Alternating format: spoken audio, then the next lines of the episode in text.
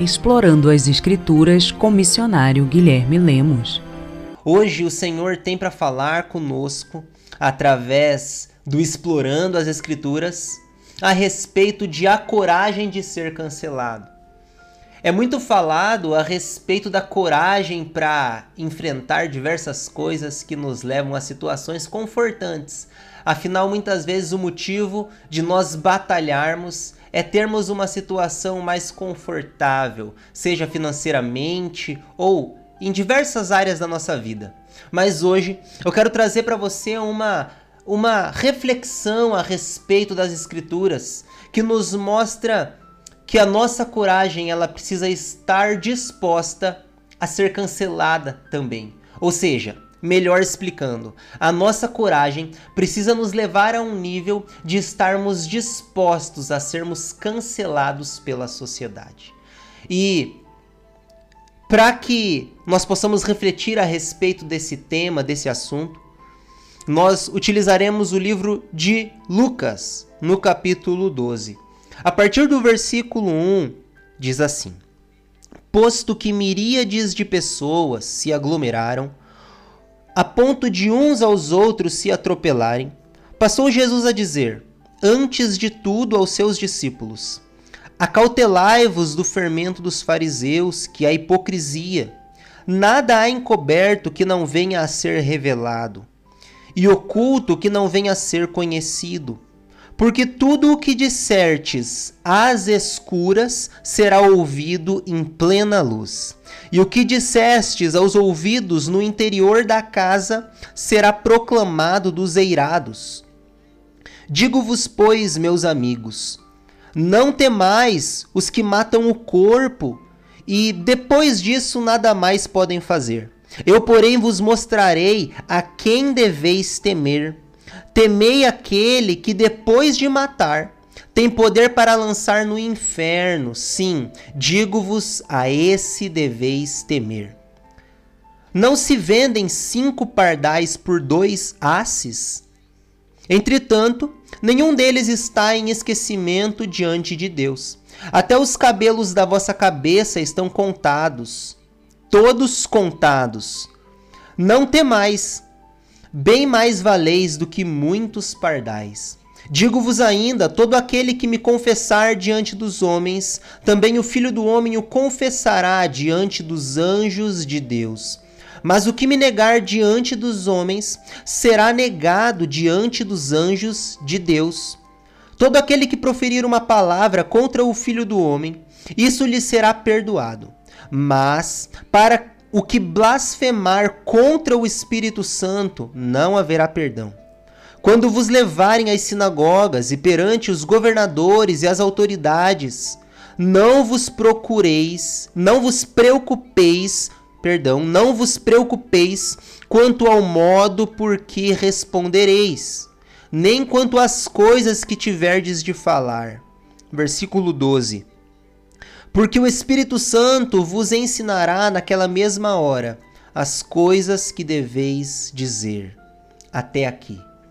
Irmãos, o contexto que nos leva até aqui, no capítulo 12, é no capítulo 11, quando Jesus inicia com uma oração, ensinando, na verdade, os discípulos como eles devem orar, o Pai Nosso que estais no céu. E quando nós chegamos no final do capítulo 11 de Lucas, o Senhor agora ele ele começa a confrontar a hipocrisia dos fariseus e dos escribas, que eram os intérpretes da lei. E esse esse término do capítulo 11 é marcado pelo que eu destaco aqui, pelos três ais de Lucas para os fariseus e os três ais do livro de Lucas para os escribas no capítulo 11. Quando o Senhor começa a exortar os fariseus, primeiramente nós vemos no versículo 42 escrito assim: Mas ai de vós, fariseus, porque dais o dízimo da hortelã, da arruda e de todas as hortaliças. Todas as hortaliças e desprezais a justiça e o amor de Deus. Devias, porém, fazer estas coisas sem omitir aquelas. Primeiramente, o Senhor exorta eles a não, omiti não, a, a não omitirem o ensinamento a respeito da justiça e do amor de Deus, que era o que os, os fariseus estavam fazendo. Depois nós vemos no versículo 43 o segundo ai para os fariseus. E o Senhor fala assim: ai de vós, fariseus, porque gostais da primeira cadeira nas sinagogas e das, das saudações nas praças. Agora o Senhor exorta eles para que eles tenham uma vida de exemplo, para eles não buscarem os lugares de maior destaque, mas terem uma vida de humildade. E no versículo 44, eu classifico aqui como terceiro ai aos fariseus, que diz: Ai de vós que sois como as sepulturas invisíveis sobre as quais os homens passam sem saber. E agora, o Senhor compara ele como os fariseus como sepulturas. Ou seja, ainda que ninguém percebesse, eles estavam ali como mortos. Não causavam impacto positivo na vida das pessoas. Em Mateus, no capítulo 23, versículo 27, o Senhor também vai comparar os fariseus como sepulcros caiados dessa vez. E ali ele diz que eles são belos, formosos por fora, mas por dentro são repletos de imundície. São imundos por dentro.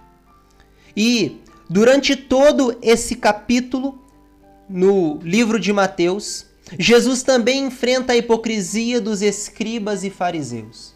A realidade é que a passagem de Jesus na terra foi marcada pelo enfrentamento a respeito da hipocrisia dos escribas e fariseus. O Senhor marcou uma época porque ele enfrentou o pecado da raça humana.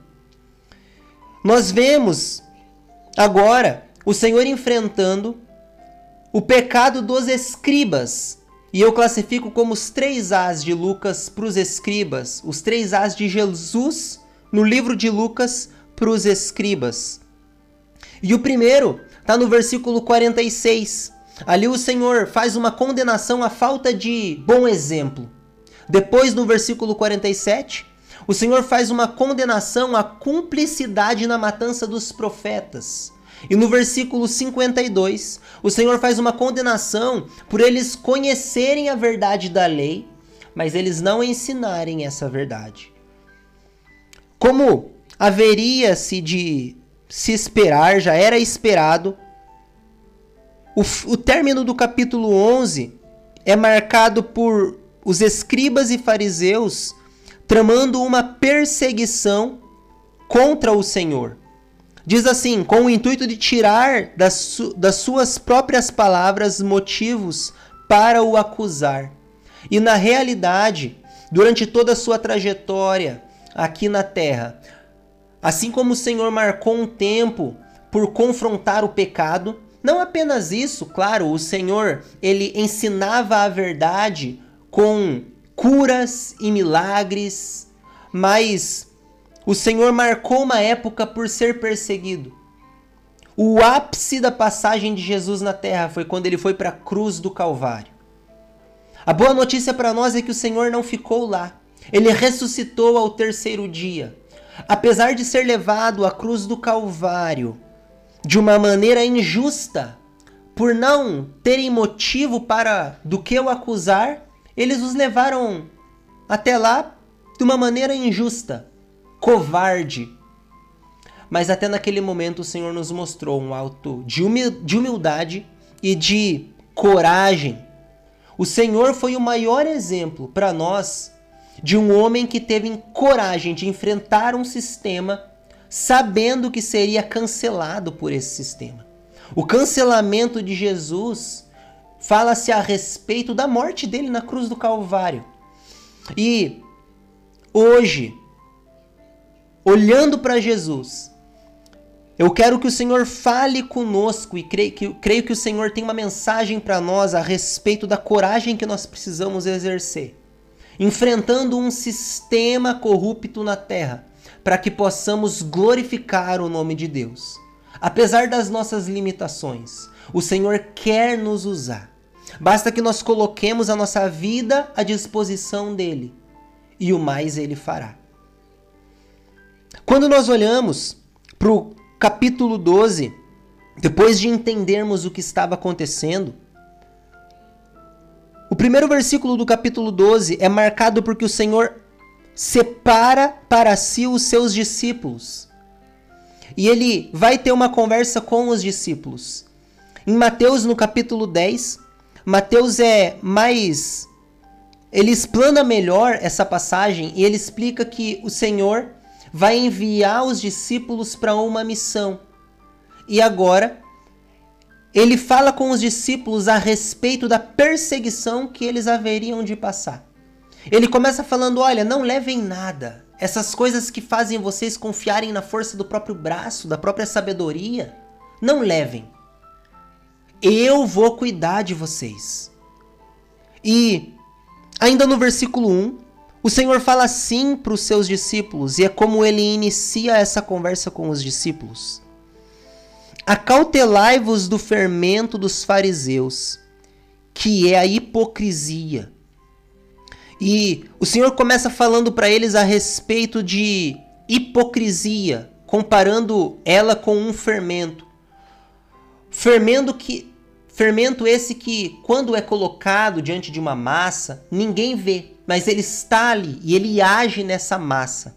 E o Senhor começa a falar para eles: olha, acautelai-vos. O versículo 2 e 3 é marcado, digamos assim, pelo. Se fosse resumir aqui, pelos olhos do Senhor que estão patentes a todas as coisas. Os olhos do Senhor que estão vendo todas as coisas. Diz assim: nada há encoberto que não venha a ser revelado. E o versículo 2 e 3 nos mostra que, ainda que ninguém consiga ver muitas vezes esse fermento no meio da massa do pão, essa hipocrisia que os fariseus e os escribas exerciam no meio do povo, o Senhor tudo contempla. E o Senhor começa a ensinar aos discípulos que Ele é o que tudo vê. Ele conhece todas as coisas, ele é onisciente, onipresente, onipotente. Primeira coisa que nós precisamos aprender aqui é que para nós enfrentarmos um sistema corrupto nessa terra, para não nos amoldarmos a ele, nós precisamos reconhecer quem Jesus é. Sabendo que Jesus conhece todas as coisas, ele é a própria sabedoria, sabendo que o Senhor, o Senhor tem o domínio de todas as coisas, o poder sobre todas as coisas. Nós precisamos agora nos prostrar diante dele. Tanto que o Senhor está falando para discípulos. O Senhor chega para os doze e começa a ter uma conversa com eles à parte. E o que nos difere da multidão e o que nos difere de ser discípulo de Jesus.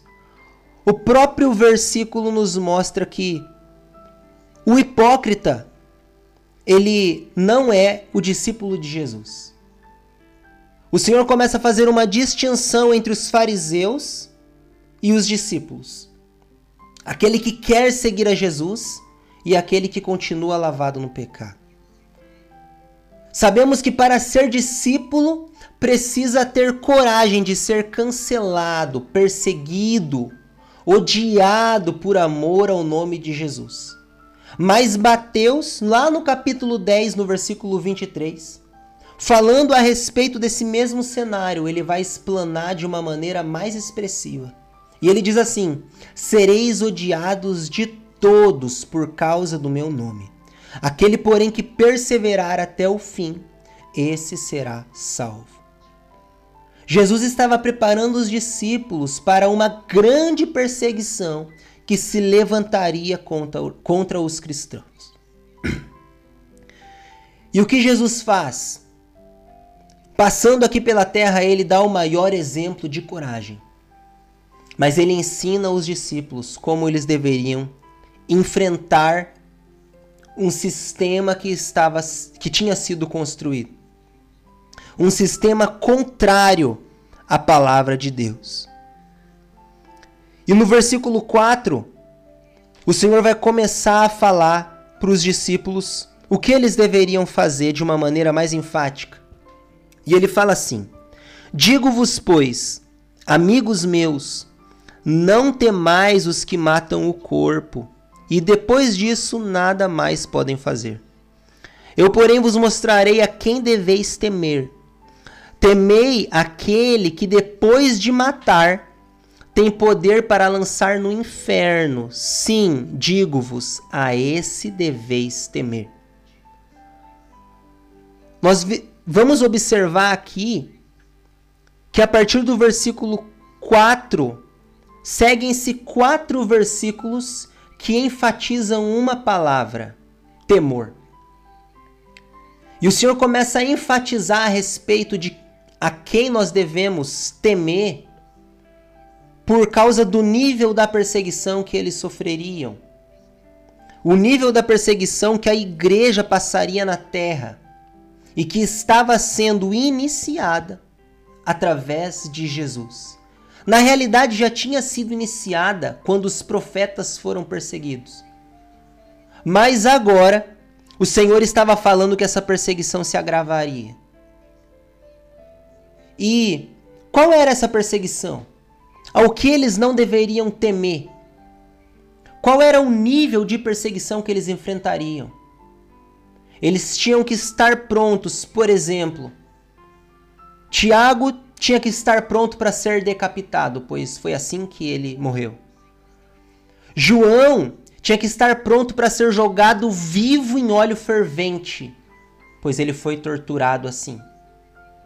Pedro tinha que estar pronto para ser crucificado de cabeça para baixo, por amor ao nome de Jesus.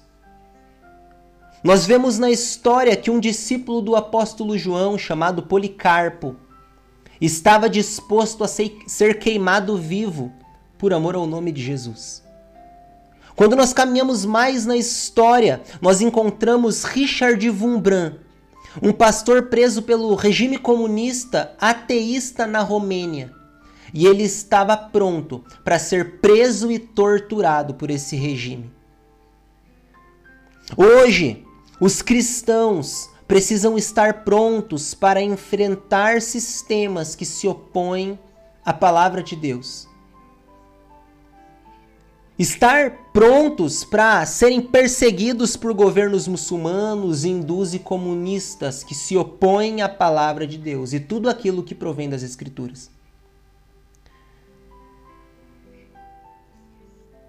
Mas o que mais nos chama a atenção é que o Senhor fala a quem nós devemos temer. Ou seja, não temam quem mata o corpo, enfrentem. Se for necessário, enfrentem, é o que ele vai explanar no decorrer do versículo, dos versículos que nós continuaremos estudando aqui. Mas o, o mais enfático é que o Senhor fala o seguinte: temam a um. Temam aquele que tem poder de lançar no inferno. A esse vocês devem temer. O Senhor está falando assim, ó, temam a Deus acima de todas as coisas. Aquele que tem o domínio sobre tudo e sobre todos, é a Ele que nós devemos temer. Mas existem, existem algumas verdades sobre o inferno que eu quero trazer para vocês aqui. Na verdade, três verdades sobre o inferno. Primeiramente, depois de chegar lá, não tem mais como sair. Não tem mais volta. Segunda verdade é que para chegar lá é fácil. Mateus no capítulo 7, versículo 13 diz: "Larga é a porta e espaçoso o caminho que conduz à perdição". E a terceira verdade sobre chegar no inferno é que a maioria das pessoas vão para lá. Mateus, no capítulo 7, versículo 14, diz assim: Estreita é a porta e apertado o caminho que conduz para a vida, e poucos os que acertam com ela. O que, que o Senhor está falando ali? Que a grande maioria não vai entrar pela porta estreita, vai entrar pela porta que é larga e conduz para a perdição a perdição eterna. Essas três verdades nos levam a uma reflexão a respeito de como nós estamos levando a nossa vida. Mas talvez você pode se perguntar assim: "Não, não, não. A palavra de Deus diz que todo joelho se dobrará diante do Senhor. Então como que poucos entrarão no céu?" E você está correto, em Romanos no capítulo 14, versículo 11 diz a respeito disso que todo joelho se dobrará diante do Senhor. Então, qual que é a reflexão, a resposta que nós encontramos para essa dúvida? Ali todo joelho se dobrará, está se, referir, se referindo a judeus e gentios. Então, não importa a raça, não importa a sua cor, não importa a, o seu status financeiro. E no contexto que estava sendo escrita a carta de Romanos, não importa se é judeu ou gentio. Não importa se você é judeu ou se você é romano. Não importa. Desde que você confesse a Jesus como único suficiente Salvador. Mas Tiago, no capítulo 2, versículo 19, diz bem assim: Crês tu que Deus é um só? Fazes bem. Até os demônios creem e tremem. O que nos mostra aqui é que crer em Jesus não basta. Porque até o, o inimigo das nossas almas crê. Mas ele não vive essa verdade. Tanto que ainda em Tiago, no capítulo 2, mas agora no versículo 26, vai dizer o seguinte: Porque assim como o corpo sem espírito é morto, assim também a fé sem obras é morta. Então, as obras fazem parte da visão do cristão, fazem parte da vida do cristão. Nesse mesmo texto de Tiago, o Senhor exemplifica boas obras através da vida de Abraão, que Abraão teve ousadia, coragem para oferecer o seu filho para ser crucificado. E o Senhor falou: "Epa, não precisa, não precisa. Eu vou prover o cordeiro." Mas a fé de Abraão foi justificada não só pela fé, porque ele creu, foi pelas obras. E é o que Tiago explica. Então nós aprendemos que a boa obra é caracterizada pelo sacrifício. E nesse texto de Lucas, o Senhor está nos ensinando algo muito valioso a respeito de sacrificar os próprios desejos, abrir mão da própria vontade para glorificar o nome dele. Versículos 6 e 7 diz assim: não se vendem cinco pardais por dois asses? Entretanto, nenhum deles está em esquecimento diante de Deus. Até os cabelos da vossa cabeça estão todos contados. Não temais, bem mais valeis do que muitos pardais.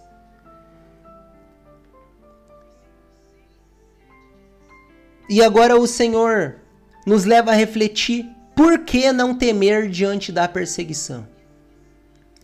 E o que ele responde é: Não temam, porque vocês valem muito mais que muitos pardais. Esses esse valor que o Senhor coloca aqui, que o escritor nessa versão coloca, dois asses, era uma moeda de pouco valor na época. O que o Senhor está falando bem assim, ó. Até esses esses pardais que são comprados por moedas de pouco valor, eles não caem no esquecimento diante de Deus. Mas vocês, ah, com vocês é diferente. Vocês valem muito mais que muitos pardais. E agora o Senhor nos leva a refletir que Deus não se esquece de nós. O Senhor não se esquece de quando nós estamos fracos, de quando nós estamos caídos. O Senhor não nos abandona na batalha. Então, quando te perseguirem, fique tranquilo, que Deus vai estar lá com você. Ele é o, o nosso general. Ele não abandona a guerra. Ele está disposto a nos sustentar na batalha. Ele está disposto a nos capacitar para a batalha. Ele está disposto para entrar na nossa frente na batalha. Mas agora eu quero perguntar a você. É uma pergunta que eu faço a mim e fiz a mim quando eu estava questionando, quando eu estava lendo esse, esse texto. Será que nós estamos dispostos a enfrentar a batalha por amor a Jesus? Porque ele vai guerrear por nós. Mas será que nós estamos dispostos a guerrear por ele? Se nós estivermos dispostos a entrar nessa batalha, nós precisamos saber que essa batalha vai tirar coisas de nós. Essa batalha vai espremer muitas coisas de nós. Mas isso aqui na terra. Porque chegará um dia que nós seremos recompensados. A noiva do cordeiro que lutou bravamente nessa terra vai ter suas vestes purificadas de, do sangue. E quando chegar lá nas alturas, vai encontrar com Cristo. Vai reinar com Ele. O Salvador da nossa alma agora vai nos abraçar. Mas será que nós estamos dispostos a passar por esse tempo tribuloso aqui na terra? A boa notícia é que ainda na batalha o Senhor se faz presente. E quando nós sentimos a presença de Deus na batalha, quando nós sabemos que Deus está conosco na guerra, nós somos animados, nós somos vivificados, somos fortalecidos. O Senhor nos fortalece, nos anima para andar mais alguns passos, guerrear um pouco mais. Batalha essa que não é vencida com a força do próprio braço, não é vencida com a força do próprio intelecto, com a própria sabedoria. Não. Batalha essa que é vencida com joelhos calejados, com a força que vem do alto, com a sabedoria que vem do céu. Por isso que Deus se faz presente nela. Somos nós exércitos de Cristo aqui na terra. Se somos verdadeiramente igreja, haveremos de sofrer uma perseguição por amor ao nome de Jesus. E existem alguns níveis de perseguição, mas todo cristão vai ser confrontado na sua fé. Nós podemos utilizar esse tempo para aprender. A palavra de Deus nos diz que a tribulação produz coisas proveitosas para nós. Mas nós podemos utilizar essa tribulação para manifestar o nosso caráter. E talvez seja um caráter derrotado. Aquele que escolhe abandonar a guerra, ele pode sair talvez ileso naquele momento mas o seu caráter de derrotado vai ser manifesto à vista de todos. Porém, aquele que persevera, ainda que muitas vezes machucado, ele vai chegar lá na frente e vai poder dizer: Eu sei que o meu redentor vive. Eu sei aquele que me deu vitória. Eu conheço o meu Senhor até nas batalhas. Estevão, em Atos, no capítulo 7, estando cheio do Espírito Santo, fixando os olhos no céu, viu a glória de Deus e Jesus que estava à direita de Deus. Após a perseguição contra a igreja, após a morte de Jesus e a perseguição que se agravou, começar a crescer, come... quando ela começou a crescer, Estevão foi morto. Primeiro mártir, a Bíblia diz. Mas desde a primeira morte, o Senhor nos ensinou algo. Que ele estava ali. Fixando os olhos no céu, viu a glória de Deus e Jesus que estava à direita de Deus. E no versículo 8 do capítulo 12 de Lucas, que é onde nós estamos refletindo, diz assim: Digo-vos ainda: todo aquele que me confessar diante dos homens, também o filho do homem o confessará diante dos anjos de Deus. Mas o que me negar diante dos homens, será negado diante dos anjos de Deus. E aqui o Senhor nos fala a respeito da seriedade da confissão. Todo aquele que me confessar diante dos homens.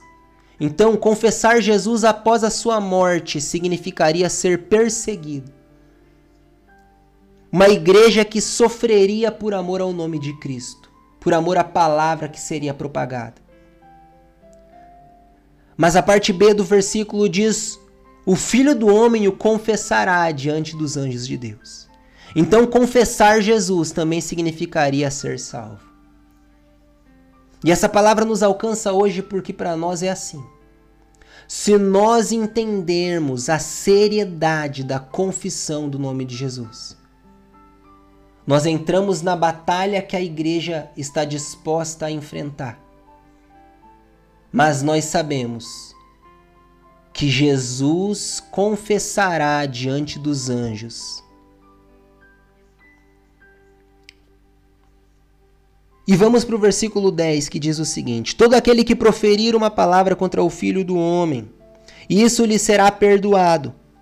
Mas para o que blasfemar contra o Espírito Santo, não haverá perdão. Eu encontro um, uma explicação muito, muito explanada desse versículo quando eu olho para Hebreus no capítulo 6, no versículo 4. Diz assim: É impossível, pois, aqueles que uma vez foram iluminados e provaram o dom celestial, e se tornaram participantes do Espírito Santo, e provaram a boa palavra de Deus e os poderes do mundo vindouro, e caíram, sim, é impossível outra vez renovados para o, para o arrependimento, visto que de novo estão crucificando para si mesmos o Filho de Deus e expondo a ignomínia. Em outras versões, na Ark, por exemplo, expondo-o ao ato de vitupério, ao ato de vergonha. Quando nós lemos todo o capítulo de Hebreus, o escritor faz uma comparação. Ele fala porque assim como a água que cai sobre a terra, essa terra, é, essa terra embebe essa água, ela pode produzir abrolhos, ou seja, espinhos, ou ela pode produzir erva proveitosa. Se ela produzir erva proveitosa, tudo bem, glória a Deus, ela será utilizada, terá bom proveito. Mas se ela produzir abrolhos, então ela de nada mais serve, senão para ser arrancada e lançada no fogo. Nós percebemos que quando o Senhor convoca a sua igreja para uma missão, ele é muito sério, dizendo que não devemos retroceder. Não tem opção se não perseverar. Se nós já conhecemos o poder de Deus, as virtudes do século vindouro, nosso papel é prosseguir. Versículo 11: Quando vos levarem às sinagogas e perante os governadores e as autoridades, não vos preocupeis quanto ao modo por que respondereis, nem quanto às coisas que tiverdes de falar, porque o Espírito Santo vos ensinará naquela mesma hora as coisas que deveis dizer. Observe aqui aonde eles seriam levados: sinagogas, governos e autoridades. Nessas esferas, os discípulos enfrentaram um sistema que tinha poder para tirar-lhes a vida. Todos os discípulos ou morreram pelas mãos das autoridades, ou morreram por alguma lei imposta pela autoridade, ou morreram por causa da omissão de alguma autoridade. O que nos mostra que a autoridade imposta, ela tem um poder muito relevante. Mas se essa autoridade imposta não exerce, não exerce uma autoridade que vem de Deus, a autoridade que prevalece é a autoridade da igreja. Romanos, no capítulo 13, nos fala que toda autoridade foi colocada por Deus. Mas a autoridade da igreja, ela prevalece sobre as forças do mal.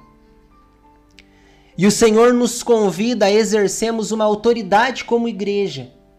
A autoridade de não se calar perante governos que se levantam contra a palavra de Deus, contra a verdade de Cristo.